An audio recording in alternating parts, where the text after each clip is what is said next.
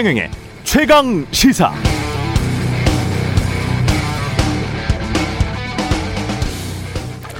백신 1차 접종자 숫자가 어제 1,300만 명을 넘어섰습니다. 우리 국민 4명 중 1명이 1회 이상 백신 접종한 셈인데요. 1차 접종률 25%. 지난해 12월 세계 최초로 백신 접종을 시작한 영국이 아직 60% 남짓이니까 석 달 정도 늦게 백신 접종 시작한 우리는 정말 빨리 쫓아간 셈입니다. 앞으로 유의, 유념해야 할 세 가지. 1. 미국이나 영국의 경우 끝까지 백신 접종을 거부하는 20% 정도의 사람들 때문에 막판 접종 속도가 좀 더뎌지더라는 것. 2. 접종 이후에도 실내에서는 여전히 마스크를 쓰는 것이 모두를 위해 좋다는 점. 3. 결국은 국민의 생명을 지키기 위해 접종하는 것인데 백신 접종률이 높은 미국도 사망자 숫자를 급격히 줄이지는 못해서 아직도 매일 100명 이상씩 죽고 있다는 점을 기억해야 할 것 같습니다. 코로나19로 인한 미국의 사망자는 60만 명을 넘어섰고 전 세계 사망자는 400만 명에 육박하고 있습니다. 한국은 1,900여 명. 방역도 백신도 결국 사람 목숨 지키려고 하는 거잖아요. 끝까지 한 명이라도 희생자가 덜 나왔으면 좋겠습니다.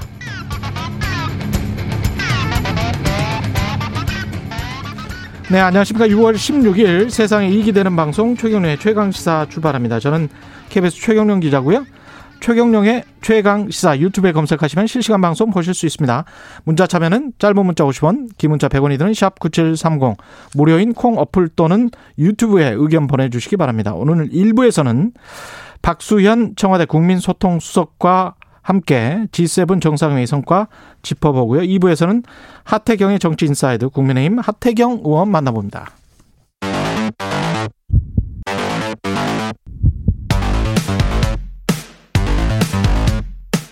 오늘 아침 가장 뜨거운 뉴스 뉴스 unboxing 네 뉴스 unboxing 시작합니다. 민동기 기자 김민아 시사평론가 나와있습니다. 안녕하십니까? 안녕하십니까? 예. 빼앗긴 빨간 날 광복절부터 돌아온다. 더불어민주당이 예. 2월 임시국회에서요. 이른바 그 빨간 날 휴일과 겹친 공휴일에 대해서 대체 공휴일을 적용하는 입법을 하겠다고 밝혔습니다. 예. 현재 그 대체 공휴일은 법률이 아니라 대통령령에 따라서요. 음. 설과 추석 어린이날에만 적용을 하고 있거든요. 예. 근데 올해가 좀 어, 직장인들 입장에서는 참혹합니다. 왜냐하면 휴일이 토요일과 겹친 공휴일이 예. 설 연휴 가운데 하루 그리고 한글날 성탄절이고요. 음. 일요일과 겹친 공휴일이 현충일 광복절 개천절입니다.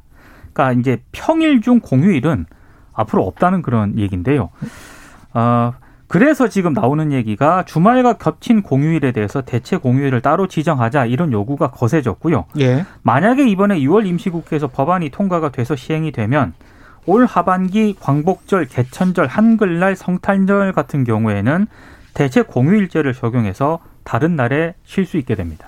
그 여당은 지금 이걸 추진하겠다는 어떤 근거로 어, 경제적 효과를 좀 들고 있습니다. 그래서 소비 진작이 좀 되겠죠. 네. 그렇죠. 이 공유 임시 공휴일을 이제 이 공휴일을 늘림으로 해서 어쨌든 효과적으로 공휴일을 늘리는 효과를 통해서 예, 경제 효과를 이제 좀 어, 거둬야 되고 음. 그걸 통해서 고용 유발, 내수 진작, 그다음에 휴식권 보장이라는 일석삼조 효과를 거두겠다 이런 얘기를 하고 있는데 예. 이게 이제 경제적 효과를 내세우고 있지만 사실은 좀 정치적 맥락도 있겠죠. 예. 어쨌든 뭔가 이제 야당이 변화하는 모습을 보이고 뭐 이런 국면에서 음. 뭔가 이제 민생을 챙기는 모습을 보이면서 실질적으로 이제 체감할 수 있는 예. 그런 민생 과제를 좀 챙기는 것으로 차별화하겠다.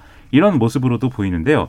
지금 일단 재계는 이게 음. 결국 기업의 부담으로 돌아올 것이다. 이런 주장을 하면서 음. 좀 반대를 하고 있는 그런 국면인데 이렇게 뭐 재계 의견에 뭐 이런 것도 있지만 사실 좀 다른 측면에서의 우려라든가 이런 것도 나오고 있습니다. 그게 첫 번째로는 이게 결국 휴일 양극화 뭐 이런 식이 될 수도 있다라는 건데 결국은 지금 이런 법정 공휴일이라는 게 예. 관공서가 이제 사실은 관공서의 휴일인 것이고 음. 민간은 이제 여기에 사실은 뭐 노사 간의 합의나 뭐 이런 걸 통해서 따라가는 거잖아요. 근데 이런 것들이 결국은 중소기업이라든지 좀 소규모 기업이라든지 뭐 이런 데서는 적용이 안 될 가능성들이 있어서 법으로 이렇게 한다는데 그렇죠. 법으로 이제 정하면 그런 법의 구체적인 내용을 좀 봐서 그러면 어느 수준까지 되는 거냐를 예. 또 반영을 해야 될 테니까 음. 예. 그런 부분까지 이제 좀 확인해서 입법이 이루어져야 된다 이런 목소리가 한쪽에서 나오고 있고 음. 그다음에 또 한 부분에서는 이게 대체 휴일 이렇게 항상 이렇게 하는 것보다는 요일 지정 공휴일제 이렇게 해서 예. 를 들면 공휴일을 정할 때 몇월 음. 몇째 주 무슨 요일이다. 예, 예를 들면 음. 그런 식으로 공휴일을 정하면 서양처럼 하자는 이야기죠. 그렇죠. 예. 복잡한 논의가 안 되지 않겠느냐 그런 것도 고려해 보자 이런 얘기도 나오고요.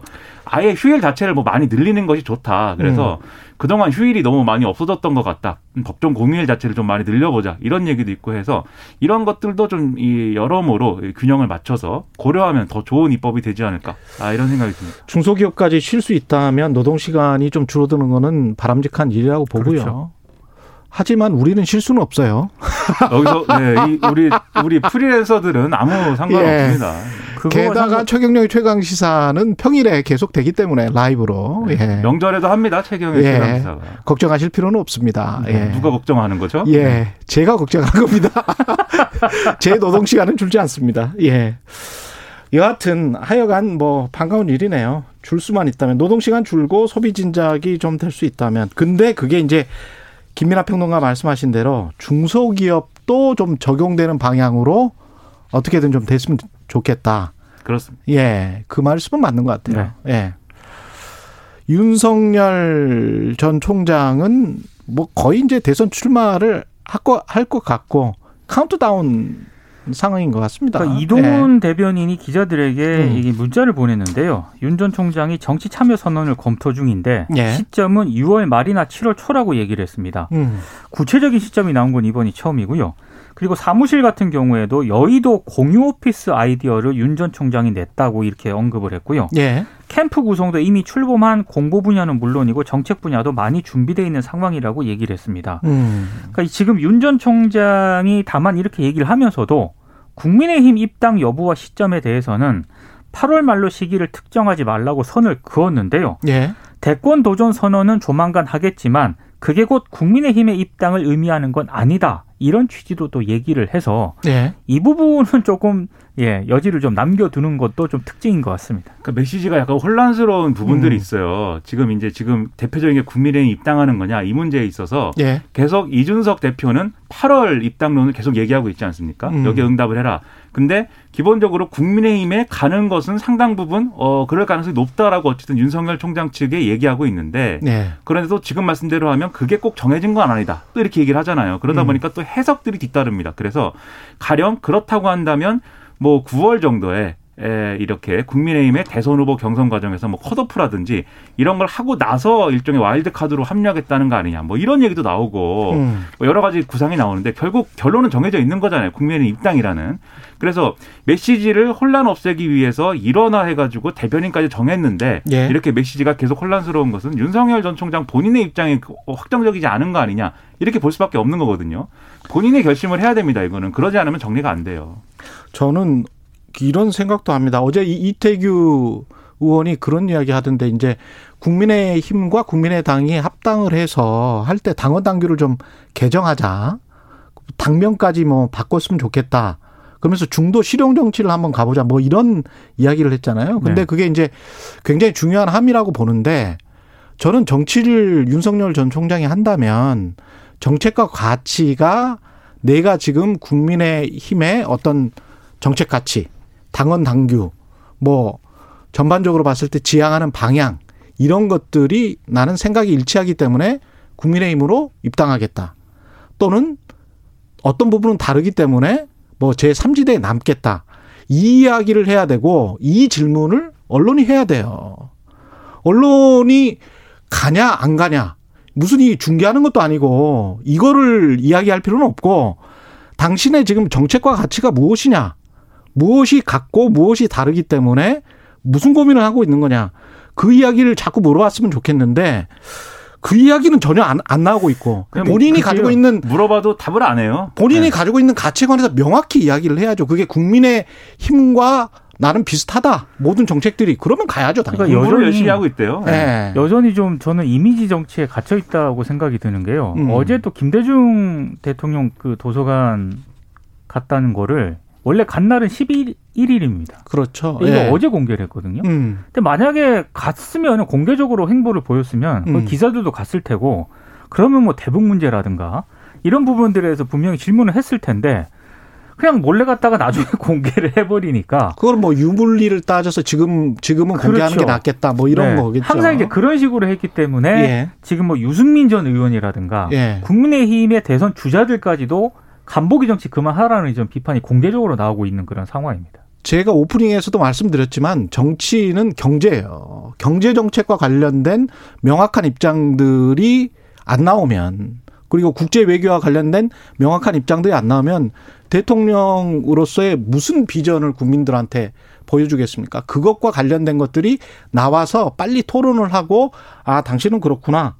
아 우리 생각은 이렇다. 이러면서 서로 간에 합을 맞춰봐야 됩니다. 그게 예. 준비가 안 됐다고 계속 얘기하는 게 음. 이런 얘기를 하지 않습니까? 윤석열 총장 측에서 자신이 이 정치를 꼭 하고 싶어서 하는 게 아니라 국민들이 소환을 했기 때문에 불려나왔다. 그래서 국민들이 가리키는 방향으로 갈 것이다. 뭐 이렇게 얘기를 하는데 사실 이것은 어떻게 보면 정치적으로 비겁한 얘기거든요. 국민들이 가리키는 방향으로 가면은 그거는 국민들은 굉장히 많은 이익 집단들이 지금 엉켜 있는데 국민들의 생각은 예. 각자 다 다르고요. 예. 윤석열 전 총장의 기대하는 바도 다 다릅니다. 그래서 정치를 진지하게 생각한다면 지금 최 기자님 말씀하신 대로 본인의 가치관이 뭐고 본인의 비전이 뭐냐 이거를 밝혀달라는 것인데 그렇습니다. 그래서 지금 다른 얘기 하고 있는 것이고 음. 사실 그 전까지의 어떤 제3지대에서의 뭐 정치라는 게 그것 때문에 망했거든요. 예. 어, 뭔가 자기의 어떤 가치를 내보이기보다는 유불리를 따져서 앞으로 어떤 행보를 하면은 아, 좀 더 대통령 되기 쉬운 길이 열릴 것이다. 이것만 따지다가 이제 제대로 안 된 것이기 때문에 좀 이번에는 다르게 하는 것을 충분히 고민하고 결단했으면 좋겠습니다. 그러니까 마크롱 이야기를 자꾸 하는데 제가 지난번 오프닝에서도 이야기를 했지만 마크롱의 정책이 있는 거예요. 맞습니다. 마크롱의 가치가 있고 그것 때문에 마크롱은 대통령이 된 겁니다. 마크롱이 삼지대였기 때문에 대통령이 된 게 아니고요. 마크롱 사회당이었습니다. 예. 삼, 무슨 어떤 이미지 때문에 된 게 아니란 말이죠. 정책과 가치를 빨리 보여줘야 됩니다. 예. 사회당에 예. 있다가 이제 본인 정당을 예. 창당하고 이제 당선이 된 거죠. 그렇죠. 예. 민주당 경선 연기론에 관해서 이재명 지사가 발언을 했습니까? 굉장히 세게 어제 얘기를 했습니다. 음. 그러니까 지금 이 대선 경선을 미뤄야 한다는 주장이 계속 나오고 있잖아요. 여기에 대해서 흥행만으로 약 팔던 가짜 약장수 시대는 지났다. 이렇게 공개적으로 비판을 했습니다. 그동안 뭐 원칙과 신뢰를 강조할 뿐 경선 연기론에 대해서는 적극적인 발언을 삼가해 왔는데 예. 어제 같은 경우에는 작정하고 분명한 입장을 밝힌 것으로 해석이 되고 있고요. 그리고 지금 박용진 의원 같은 경우에도 요즘 지지율이 조금 올라가고 있지 않습니까? 박 의원 같은 경우에도 경선 연기 자체는 이미 늦었다라는 입장을 밝히고 있는데 아, 문제는 이제 다른 대선 후보들이 뭐 정세균 전 총리라든가 이광재 의원, 최문순 강원도지사 같은 경우에는 경선 일정 늦춰야 한다는 그런 입장을 보이고 있고요. 네. 어제 또 민주당 초선 의원들 모임에서 이 문제를 논의를 했다라고 하는데 음. 의견이 또 너무 나뉘었다라고 합니다. 그러니까 찬반 의견이 팽팽했다라고 하는데요. 네. 경선 연기 찬성파 같은 경우에는 코로나라든가 야당 일정을 이유로 들었고요. 일단 뭐 계속 그 경선 예정대로 가야 된다라고 주장하는 쪽에서는 당원 당규 또 바꾸게 되면은 원칙 없는 정당으로 보일 수밖에 없다라고 우려를 하기도 했습니다. 근데 이제 경선 연기라는 게 어떤 지고 경선 일정이라는 게 뭐 지고지순한 어떤 가치는 아니고 그것에 당원 당규를 바꾼다고 해서 뭐 원칙을 저버린 정당이다 이렇게 되는 건 아니라고 보고요. 결국 그것은 당의 지도부가 정치적으로 어떠한 것이 가장 이 재집권의 가능성을 아, 이 가장 이제 최대치로 만들 수 있을 것이냐를 기준으로 놓고 판단을 하는 것이고 그 판단에 따라서 이제 후보들이 따르면 되는 거죠. 사실 그게 가장 심플한 결론인데 지금 각자의 유불리 때문에 지도 부가 이제 결정을 못 하고 있는 국면 아닙니까? 음. 그래서 이 부분에 있어서는 지도부의 리더십이나 이런 것들이 상당히 이제 의문시되고 있는 그런 부분들이 있고 그이 논의를 사실은 어떻게 하면 잘할 수 있을 거냐로 풀어야 돼요. 그래서 만약에 경선 연기를 해서 정말 당내에 있는 여러 가지 의견들, 지금 정, 지금 정권을 정말 강하게 비판하는 것부터 지금 정권이 정말 잘했다라고 얘기하는 것까지 전부 다 펼쳐놓고 백가쟁명하고 그 경쟁을 실제로 만들 수 있다라고 한다면 경선 연기할 수 있죠. 근데 그게 아니라 그런 것보다는 훨씬 더 분열이나 이런 것들이 심각하게 우려가 된다라고 하면 이 조기에 그러면은 어 대권 주자를 어, 확립을 하고 그 대권 주자 중심으로 이슈 파이팅을 하자 이렇게 갈 수도 있는 거고 이 판단을 해야 되거든요. 왜 이 판단을 못 하는지 상당히 의문입니다. 이건 아까 그 윤석열 전 총장에게 했던 비판의 잣대 똑같이 민주당에게 적용시킬 수 있을 것 같은 게 네. 본인들의 정치적 유불리, 본인들의 정치 공학 가지고 지금 이야기를 하는 거잖아요. 그렇죠. 그렇죠. 그건 국민들이 알고 싶은 건 똑같은 거란 말이죠. 네. 이재명은 어떤 정책을 가지고 있고 이낙연, 정세균, 뭐 박용진, 이광재는 어떤 정책을 가지고 있느냐. 그거 가지고 싸우라는 이야기죠. 그거 가지고 싸우라는 이야기지 계속 경선을 9월에 하면 11월에 하면 그게 뭐가 달라집니까 도대체. 그때 한다고 해서 네. 과연 흥행이 될까 이것도 여전히 미지수고요. 네. 네. 그러니까 시기의 문제라기보다도 과연 재집권을 하기 위해서 어떤 정도로까지 변화할 수 있고 그걸 얼마나 성의 있게 국민들에게 보여줄 수 있느냐. 맞습니다. 그 방법을 고민하라는 거죠. 예. 그 민주당도 너무 정치공학에 빠져 있으면서 이렇게 하면 우리가 뭐 흥행이라는 것도 흥행을 어떻게 만들어내는 것처럼 그렇죠. 생각을 하잖아요. 그렇죠. 정책이나 가치를 통해서 진심이 통하는 걸로 생각을 해야 되는 건데 그거를 자꾸 그렇게 뭐 어떤 조정하는 그 공학이라는 말도 조정하는 거 아닙니까 사실은. 그러니까 어떻게에 네. 대한 고민이 아직 별로 없는 게 가장 큰 문제죠. 그 음. 그런 논의를 하자고 해야지 그런 건 다 약장수다 이렇게 얘기하는 것도 그래서 저는 예. 어, 유불리의 얘기를 하고 있는 것 같다 이런 생각이라는 거죠. 예. 그리고 택배 노조 파업이 좀 이따가 뭐 인터뷰나 할 건데 파업을 시작을 했죠. 파업이 계속 시작이 되고 있고요. 예. 어제 뭐 택배노조 조합은 한 4천 명 정도가 여의도 공원에 모여가지고요. 1박 2일 상경 노숙 투쟁에 돌입을 했거든요.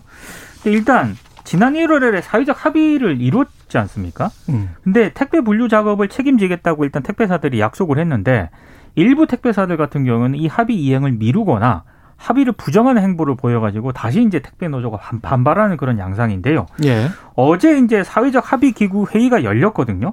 그래서 이제 합의 이행 방안에 대한 그 논의에 재논의에 들어간 그런 상황인데 어제 회의에서는 조금 진전된 내용이 좀 나와 나오긴 했습니다. 음. 정부 여당이 분류 작업은 택배사가 책임진다는 점을 명확히 하도록 했고 이 책임의 이행 시기도 애초 택배사가 요구했던 1년 유예를 받아들이지 않고 올해 안으로 두는 등의 중재안을 제시한 것으로 전해졌는데 예. 문제는 정부가 제시한 그 주평균 60시간 아래로 근무 시간을 줄이게 되면은 택배 노동자들 수입이 크게 떨어지잖아요. 예. 그래서 이 부분에 대해서 임금 보존 대책이 먼저 좀 갖춰줘야 한다는 게 노조의 주장인데 이 부분에 대해서는 오늘 그 회의를 통해서 또 결정할 예정이라고 합니다. 그러니까 그동안 택배사가 자신들의 이제 분류 작업을 이제 떠맡게 되고 추가적인 이제 인력을 고용해야 되는 문제에 대해서 그러면 이제 택배 운임의 어떤 현실화가 필요하다 이렇게 주장하기도 하고 음. 그리고 이 시점에 대해서 그런 분류 작업을 언제부터 그런 택배사가 맞는 거냐에 대해서도 그것은 합의한 내용에 대한 어떤 해석 해석이 다르다 이렇게 얘기를 해서 지금 당장 하자는 게 아니라 뭐 좀 이